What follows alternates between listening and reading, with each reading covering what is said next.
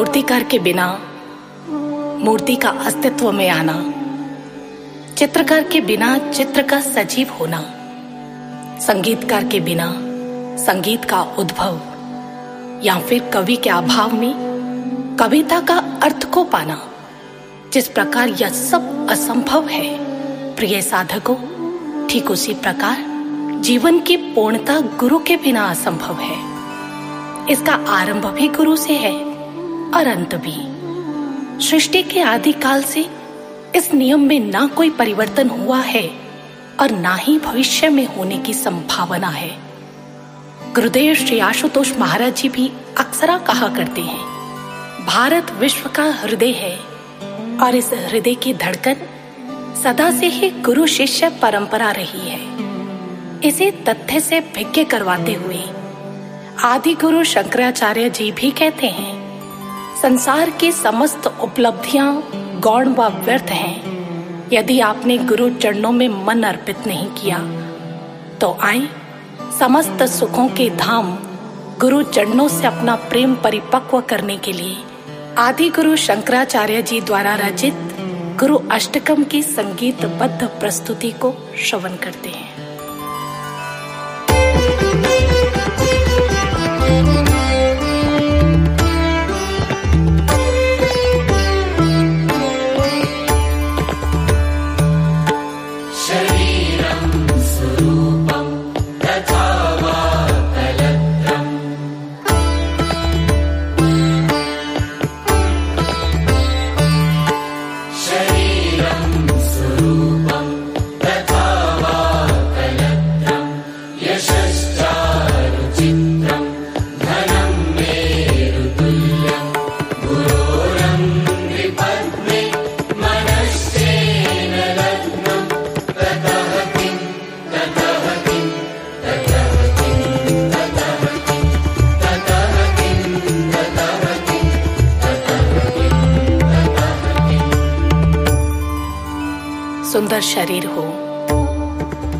सुंदर पत्नी हो, चहु और यश फैला हो, धन भी मेरू पर्वत के समान हो। फिर भी अगर श्री गुरु चरणों में मन नहीं लगा तो फिर सभी वैभव व्यर्थ हैं। एक बार सूफी संत शेख फरीद जी अपने शिष्य को जीवन के ध्रुव सत्य से परिचित करवाते हुए कहते हैं किसी जली हुई चिता की ठंडी राख को अपने हाथ में लेकर सोचो। उसमें से कुछ ढूँढने की कोशिश करो। शायद कुछ मिल जाए।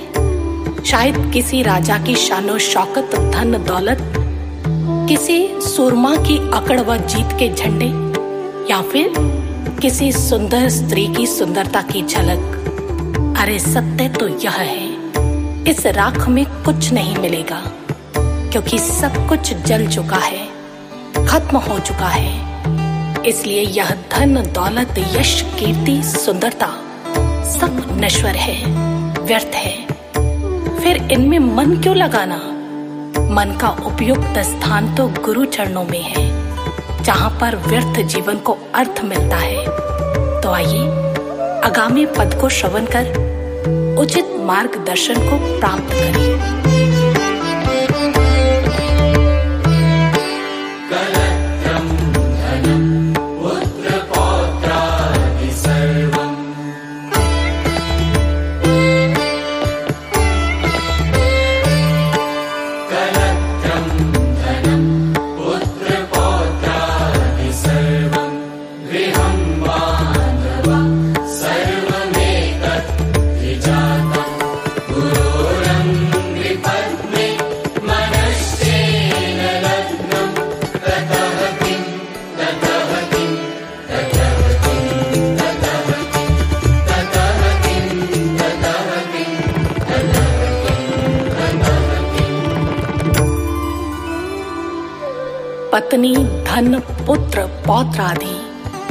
घर में हो।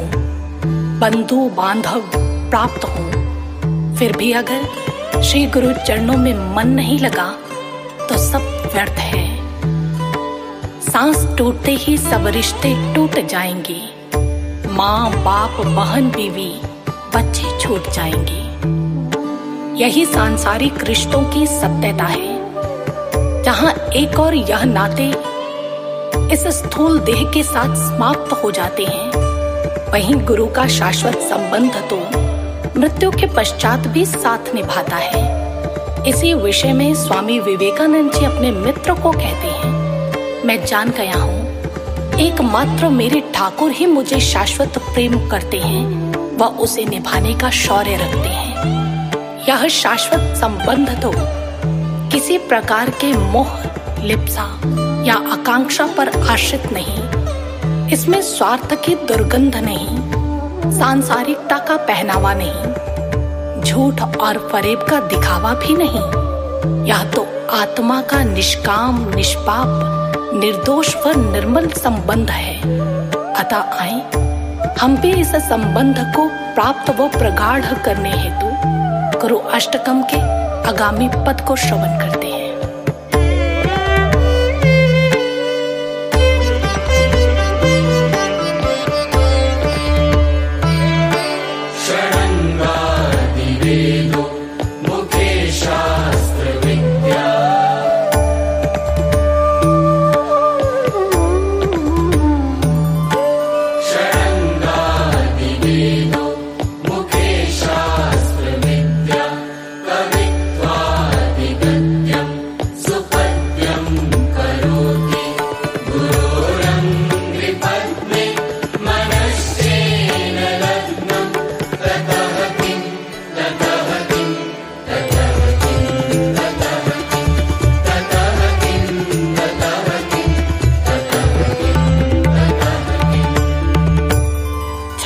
शास्त्र, चार वेद, आदि सभी कंठस्थ हूँ। गद्य पद्य की रचना करने में निपुण हो, अर्थात कवि हूँ। फिर भी अगर श्री गुरु चरणों में मन नहीं लगा तो यह शास्त्र पुराण किस काम की? इससे क्या लाभ? सब व्यर्थ है। रविंद्रनाथ टैगोर जब अपने जीवन के अंतिम पड़ाव पर थे तब उनसे किसी ने पूछा, ठाकुर, आपने तो साहित्य जगत में श्रेष्ठ स्थान प्राप्त किया है। यहाँ तक कि पश्चिम के बहुत से कवि आपके सामने स्वयं को बौना महसूस करते हैं। आपने बहुत सी काव्य रचनाएँ समाज को दी हैं। निसंदेह इन्हें पाकर संसार खुद को बहुत धन्य महसूस करेगा। इन्हें खुशी से गाएगा, गुनगुनाएगा। ठाकुर ने भीगी आँखों से उस व्यक्ति को देखते हुए कहा, लेकिन मैं खेद मनाऊँगा। खुद को बहुत ठगा हुआ सा महसूस करूँगा। व्यक्ति, पर क्यों ठाकुर? क्योंकि इन समस्त गीतों को लिखने के बाद भी मैं वह गीत नहीं गुनगुना पाया, जिसे गाने के लिए आया था। कितना गहरा पश्चाताप समाया है इन शब्दों में। जो दर्शाता है, गुरु के शरणागति के बिना अर्जित की गई विदवता व्यर्थ है। अतएव साधकों आए ज्ञान के कोष, गुरु के श्री चरणों से घनिष्ठता स्थापित कर सत्य के मार्ग का अनुसरण करें। इसके साथ साथ आगामी पद को भी श्रवण करते हैं।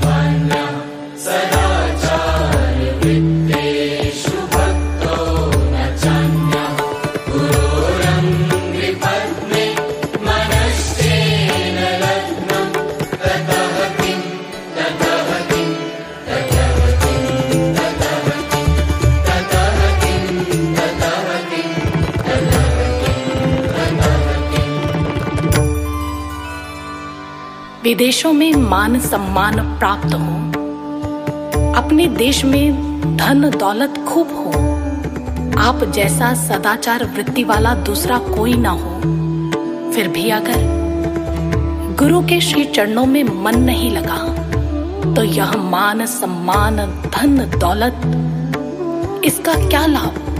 सब व्यर्थ है।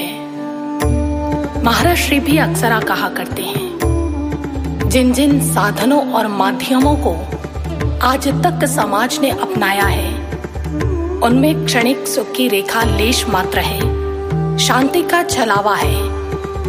बड़ा सरल सा गणित है, जो साधन स्वयं क्षण भंगुर है, वह शाश्वत साध्य तक कैसे पहुँचा सकता है? जो जड़ है, उससे जुड़कर जड़ता ही आएगी, चैतन्यता का आनंद नहीं। जो इंद्रिक ऐश्वर्य है, लौकिक भोग है, उसमें अलौकिकता की सुगंध कहा? इसीलिए गुरु ही सफल व श्रेष्ठ जीवन की धुरी होते हैं। जिनकी शरणागति ही जीवन का लक्ष्य है। तो चलिए, इसी तथ्य को और विस्तार से जानने हेतु आगे श्रवण करते हैं आदि गुरु शंकराचार्य जी, हमें क्या कहते हैं?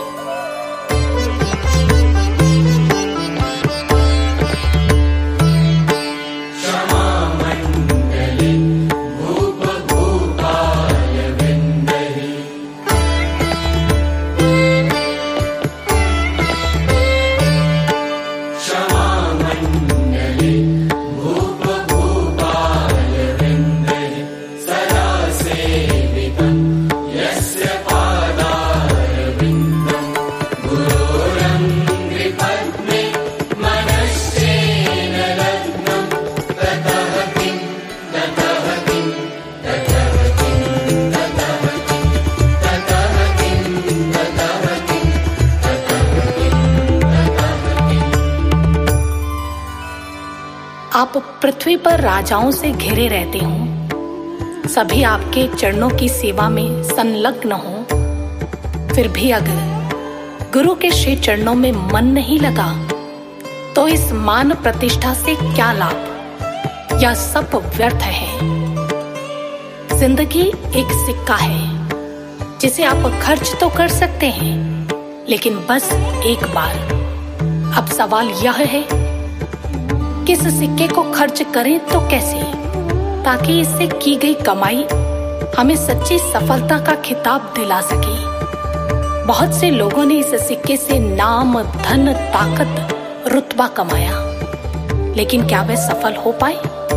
नहीं।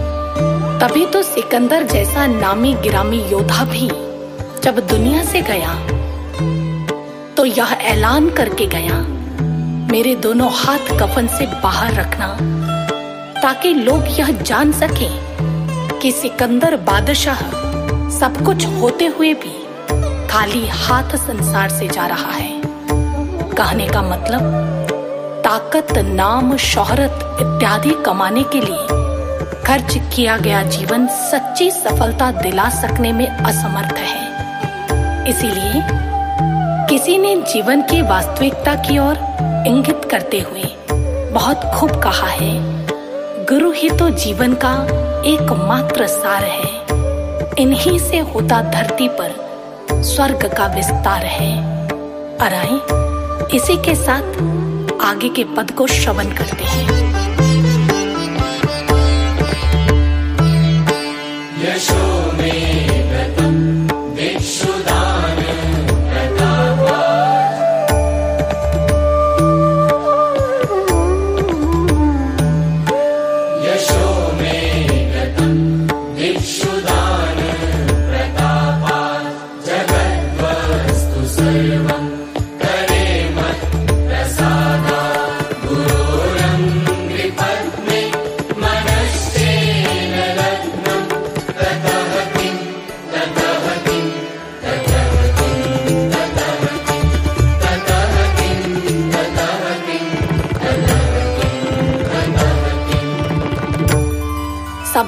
दिशाओं में यश फैला हो।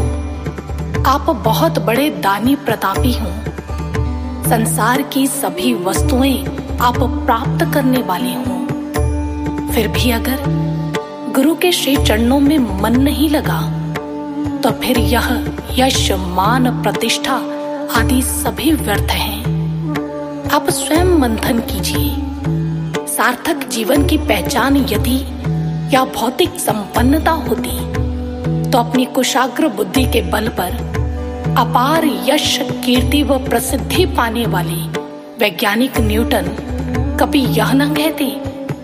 मैं यह तो नहीं जानता कि दुनिया की नज़रों में मैं क्या हूँ, लेकिन खुद की नज़रों में मैं एक छोटे बालक से बढ़कर कुछ भी नहीं, जो जीवन भर समुद्र के किनारे पड़े कंकड़ पत्थर इकट्ठे करता रहा, जबकि रत्नों से भरा समुद्र यूँ ही अछूता रह गया। अदा आई, अपने भीतर टटोल कर देखें। कहीं हम भी ऐसा असफल प्रयास तो नहीं कर रहे? अगर हाँ तो अभी भी समय है। हम जीवन के आधारभूत स्तंभ, गुरु की अनिवार्यता को समझें और श्रेष्ठ जीवन यापन करें। आए इसी के साथ आगे के पद को श्रवण करते हैं।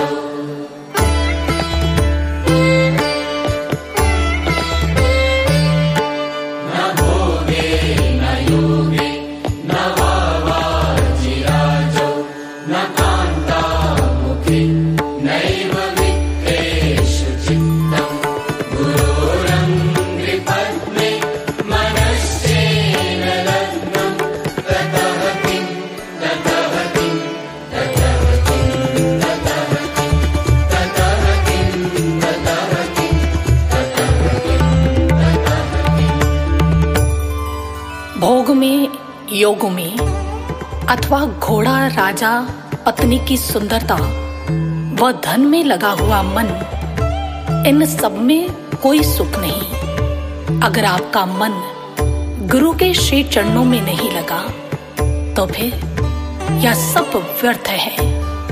महर्षि रमन का कथन है, यदि गुरु की संगति मिल जाए तो नाना प्रकार के यम नियमों की क्या ज़रूरत? जैसे यदि शीतल पवन बह रही हो तो पंखे की क्या ज़रूरत? इसीलिए ये भोग, योग, पुरुषार्थ, विद्याएँ सभी विफल हैं। अगर हमारा मन अपने सदगुरु के श्री चरणों में नहीं लगा, वास्तव में गुरु भक्ति ही ज्ञान का आधार है। गुरु चरणों में रमा हुआ मन ही मोक्ष का दूसरा नाम है। जिन ऊँची ऊँची महान अवस्थाओं को, हठी तपस्वी जन्म जन्मांतरों अपना जीवन गलाकर भी प्राप्त नहीं कर पाते, उसे एक गुरु भक्त कुछ ही क्षणों में पा जाता है। तो आए, जीवन की पूर्णता से परिचित करवाते, गुरु अष्टकम के अंतिम पद को श्रवण करते हैं।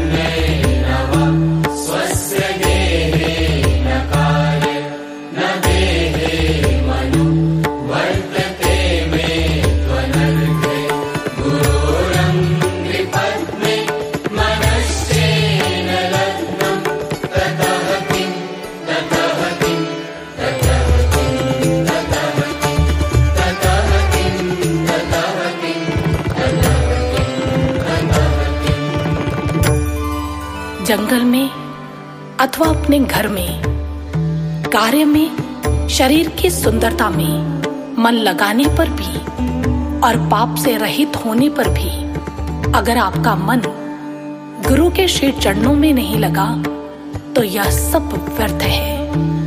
गुरु अष्टकम की प्रत्येक पंक्ति का यदि हम सारांश निकालें तो हम पाएँगे संसार की सभी उपलब्धियाँ गुरु चरणों के सम्मुख तुच्छ है। यूँ तो गुरु का संपूर्ण स्वरूप ही कृपामय व अंश अंश वरदानी है। किंतु गुरु के चरण तो अनूठे, सर्वोपरि व सबसे अधिक कृपादायक होते हैं। विचार करें, गुरु चरणों की ऐसी भव्य महिमा, ऐसी अनुपम गाथा आखिर क्यों? इसी संदर्भ में एक बार एक जिज्ञासु शिष्य ने महाराज जी से पूछा, गुरुदेव, गुरु चरणों का इतना महात्म्य क्यों बताया गया है? महाराज श्री ने सरल शब्दों में इस रहस्य को उजागर करते हुए कहा, देखो, अगर आपने एक पात्र को पानी से भरना है तो उसे कहाँ रखोगे? नल के ऊपर अथवा नीचे? स्वाभाविक सी बात है, नीचे ही। इसी तरह, यदि शिष्य को अपने हृदय रूपी गागर गुरु के कृपा अमृत से भरनी है तो उसे अपनी ऊंचाई को छोड़ना होगा। दीनता से झुकना होगा। अब चूँकि गुरु स्वरूप के तल में चरण ही है, उन पर रखा शीश ही गुरु की बहती कृपा को समेट पाता है। अतः गुरु के चरण कृपा प्राप्ति के स्थल हैं। यहीं से विशेष कृपा की उपलब्धि होती है। ऐसा कौन सा दिव्य ऐश्वर्य है जो इनमें नहीं समाया? अखिल ब्रह्मांड में गुरु चरणों सा पुण्य धाम कोई नहीं। इनकी धूली से तो अखंड पदवी मिल जाती है। इसी तथ्य को स्वीकारते हुए सहजो बाई जी भी कहती हैं, अड़सठ तीर्थ गुरु चरण, पदवी होत अखंड, सहजो ऐसो धाम नहीं, सकल खंड ब्रह्मांड। इसलिए प्रिय साधकों आए गुरु चरणों में अपना मन अर्पित कर सदा के लिए जीवन को वास्तविक उत्कर्ष से भर ले। और साथ ही साथ गुरु अष्टकम को पुनः श्रवण करें।